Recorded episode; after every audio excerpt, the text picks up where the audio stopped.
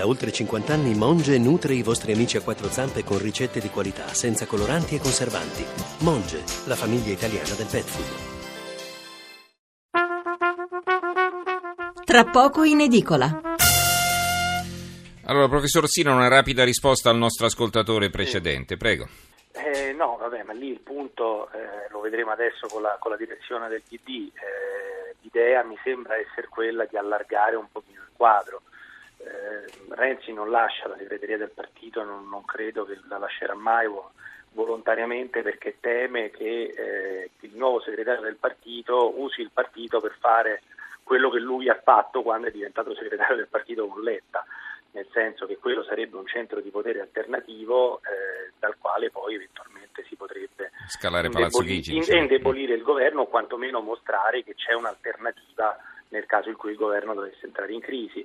Su questo non sto a far rifare la storia dei rapporti tra segretario di partito e primo Presidente del Consiglio nella storia d'Italia, perché dal 45 a oggi ne sono successe di tutti i colori, però lo schema è quasi sempre stato quello, il segretario che dopo un po' scalza il Presidente del Consiglio. Quindi Renzi non lascia la segreteria del partito, però ha capito probabilmente che deve allargarla e quindi l'ufficio politico gli servirebbe esattamente per rendere la guida del partito più articolata, per cercare di coinvolgere parti dell'opposizione interna al partito senza però perdere, perdere la guida. Uh-huh. Eh, una battuta però volevo dire sul primo degli sms che ha letto sì. nella tornata precedente, la signora che diceva eh, le ideologie non contano nulla, conta soltanto la frattura fra ricchi e poveri. Eh, e questo mi sembra un tema mm, diciamo, molto, molto, interessante. Il problema, il punto è stato che l'epoca delle ideologie, cioè l'epoca diciamo, successiva alla seconda guerra mondiale, è stata anche l'epoca nella quale questa frattura fra ricchi e poveri è, eh, ha, perso, ha perso di importanza. Non è che non è diventata importante per niente, però rispetto all'epoca precedente, alla nostra epoca, è diventata meno importante perché i poveri sono entrati in grande parte nella classe media e perché le ideologie servivano anche a legare i ricchi con i poveri. Pensiamo alla democrazia cristiana che era un partito totalmente interclassista nel quale entravano appunto le persone delle, dei ceti più umili e le persone dei ceti più ricchi. Quindi il punto è centrale, però non è che l'unica cosa che conta è quelle non contano le ideologie. Il punto è che per qualche decennio in Europa, che, e sono stati anche i decenni delle ideologie, anche se io non so, non direi che c'è un rapporto direttissimo fra le due cose, questa frattura fra ricchi e poveri è stata meno importante, nel senso che i poveri vedevano che c'erano i ricchi, ma vedevano anche che loro pure mhm. diventavano sempre meno poveri. Quindi se io comunque sia divento meno povero, il fatto sì. che ci sia uno... Il problema è che adesso insomma, c'è tutta questa disoccupazione. E adesso, quindi, funziona, eh. adesso quel meccanismo non funziona più, questo è il punto cruciale. Fasce completamente escluse, marginalizzate, no? pensiamo ai pensionati al minimo e così via. Vabbè, allora... Eh, Leonardo da Lucca ci scrive: Quello che è successo è molto semplice. Hanno chiamato il dottore e non è stato capace di curare il malato. Un ascoltatore scrive, eh, o un'ascoltatrice, firmatevi come sempre, mi raccomando, a Virginia Raggi, rimani così, è essenziale non vestirti mai come la Boschi.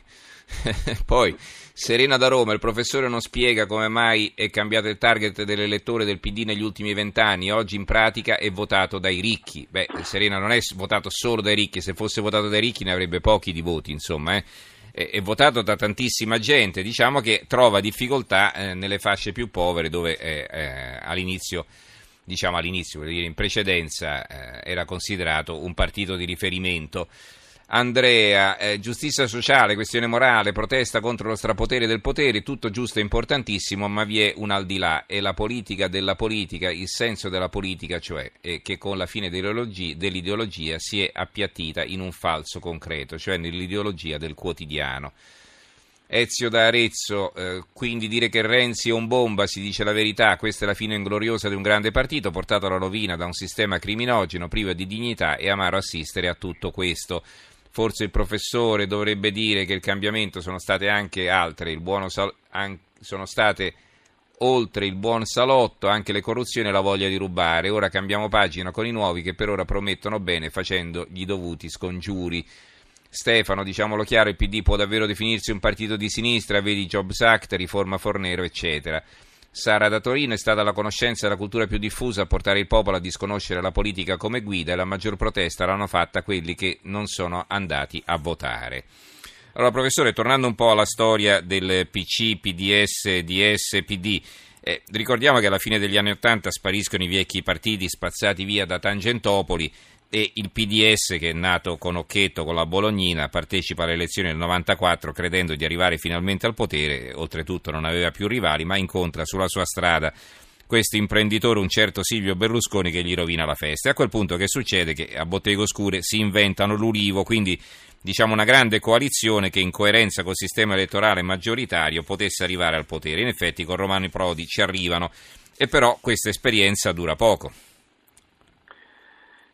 Eh, soprattutto eh, è un'esperienza che è sempre stata indebolita esattamente da questa incertezza della sinistra italiana rispetto a come affrontare questi cambiamenti. Perché da un lato la sinistra è vero che perde nel 94 contro Berlusconi, però la sinistra sopravvive a Tangentopoli. Eh, il partito, diciamo, i post-comunisti sopravvivono a Tangentopoli. Come dicevo prima, si portano appresso eh, non l'ideologia comunista pura e dura originaria, però la tradizione organizzativa, la tradizione politica, eh, la classe politica, cioè rimane ancora eh, molto di quello che era stato il Partito Comunista.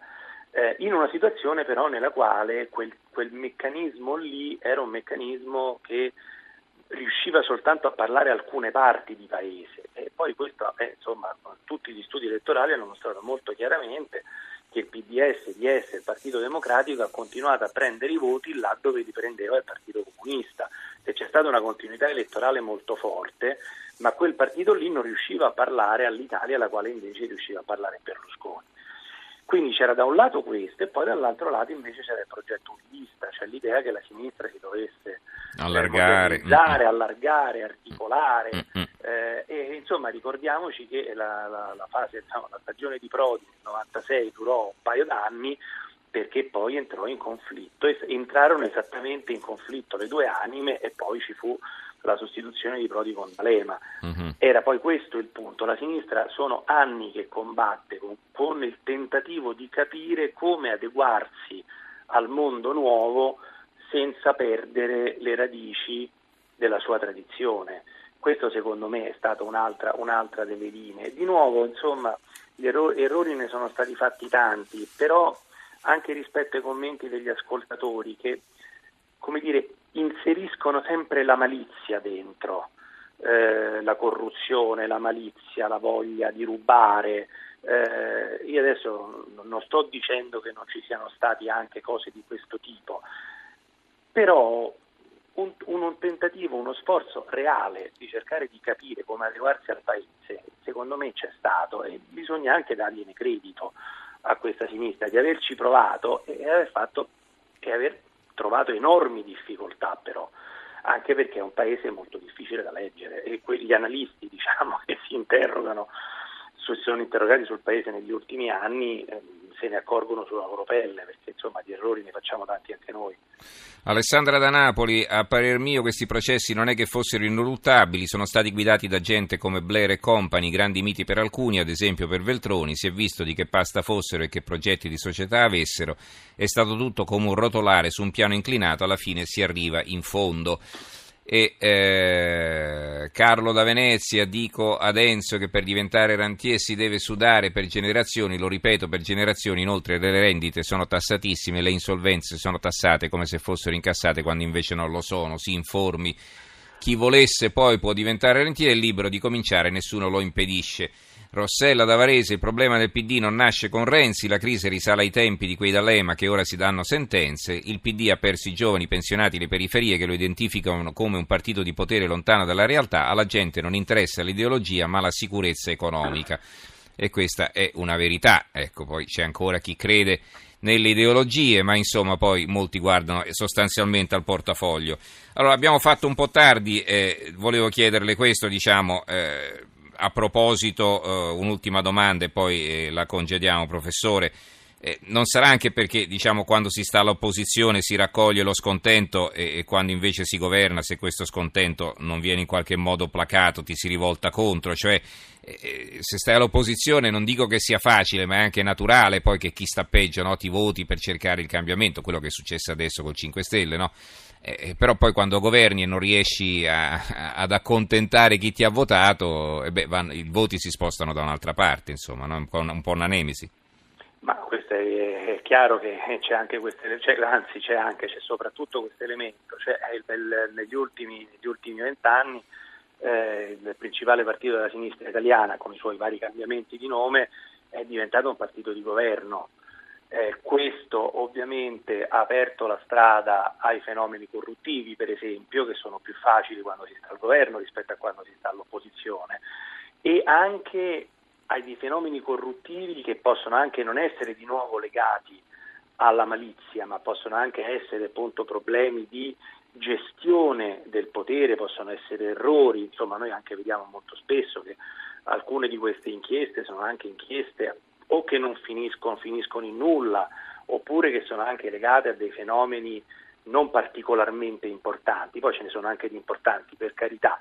Eh, quindi è chiaro che ci si sporca le mani, si entra nella gestione del potere eh, e poi si diventa un capro espiatorio, eh, perché quando le cose non vanno non bene vanno, eh beh, è, chiaro certo. che, è, chiaro che, il problema eh, è... Sei tu al governo. Eh, C'eri tu e in fondo eh, oggi con la crisi del centrodestra è rimasto l'unico partito, eh, quindi il parafulmine è il Partito Democratico.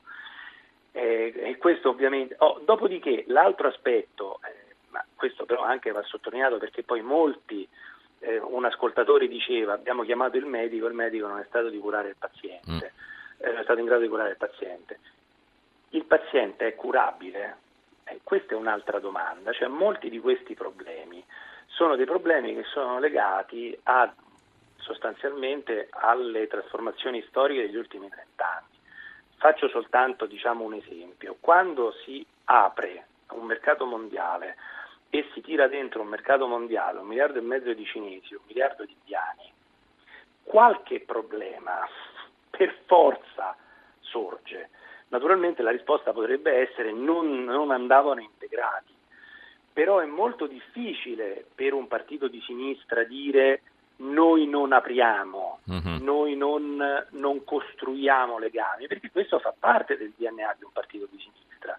Dopodiché nel momento in cui l'hai fatto, eh, ovviamente ti trovi con una trasformazione economica mondiale misurata e con uno Stato nazionale che non riesce più a difendere uh-huh. i propri cittadini. Beh, come non riescono a governare l'immigrazione adesso, insomma, un po'...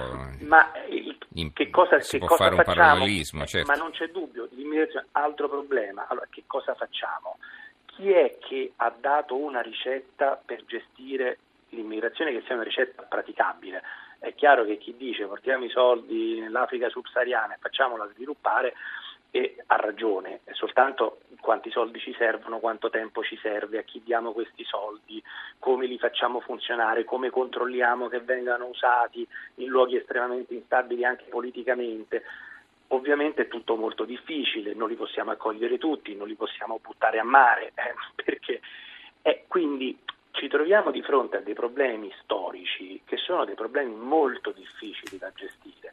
Mm-hmm. E io continuo a dire quello che dico sempre, per carità, i politici italiani sono quello che sono, la politica è quello che è, però forse un pochino più di pazienza anche da parte nostra non, non, non, starebbe così male, con tutti i loro difetti, per carità, non voglio assolutamente dire che non abbiano fatto errori, però cer- ci sono da gestire dei fenomeni epocali mm-hmm. che sono difficilissimi da gestire e noi non possiamo, non possiamo pretendere troppo eh, e capisco anche mm-hmm. questo, diciamo che eh, dire, un, può essere preso come un, un invito alla rassegnazione è un invito a un pochino più di realismo, un pochino più di pazienza, perché se no non ne usciamo.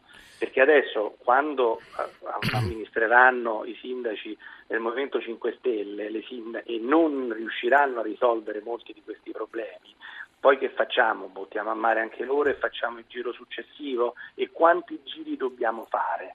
Va bene, ci lasciamo con questa sua domanda sospesa, professor Orsina, la ringraziamo, professor Giovanni Orsina che insegna storia all'Università Luis Guido Carli di Roma e anche editorialista della stampa di Torino. Grazie professore per essere stato Grazie con noi, buonanotte. buonanotte. Concludo con Beatrice da Roma che ci scrive: Attivisti a parte, le sezioni sono state chiuse, ora i circoli del PD che sono tutt'altra cosa. Il PC aveva dalla sua gli operai, gli insegnanti, buona parte dei giovani, le regioni cosiddette rosse. Insomma, i suoi connotati erano molto chiari. Adesso invece è tutto molto più sfumato. Onorato da Napoli. La credibilità e moralità nella politica è il primo obiettivo che il Movimento 5 Stelle persegue, tant'è vero che sono stati gli unici che si sono tagliati gli stipendi e hanno destinato il denaro per finanziare le imprese giovanili e femminili. Va bene, ci sarebbero anche tanti altri messaggi, ma ci dobbiamo fare eh, fermare qui.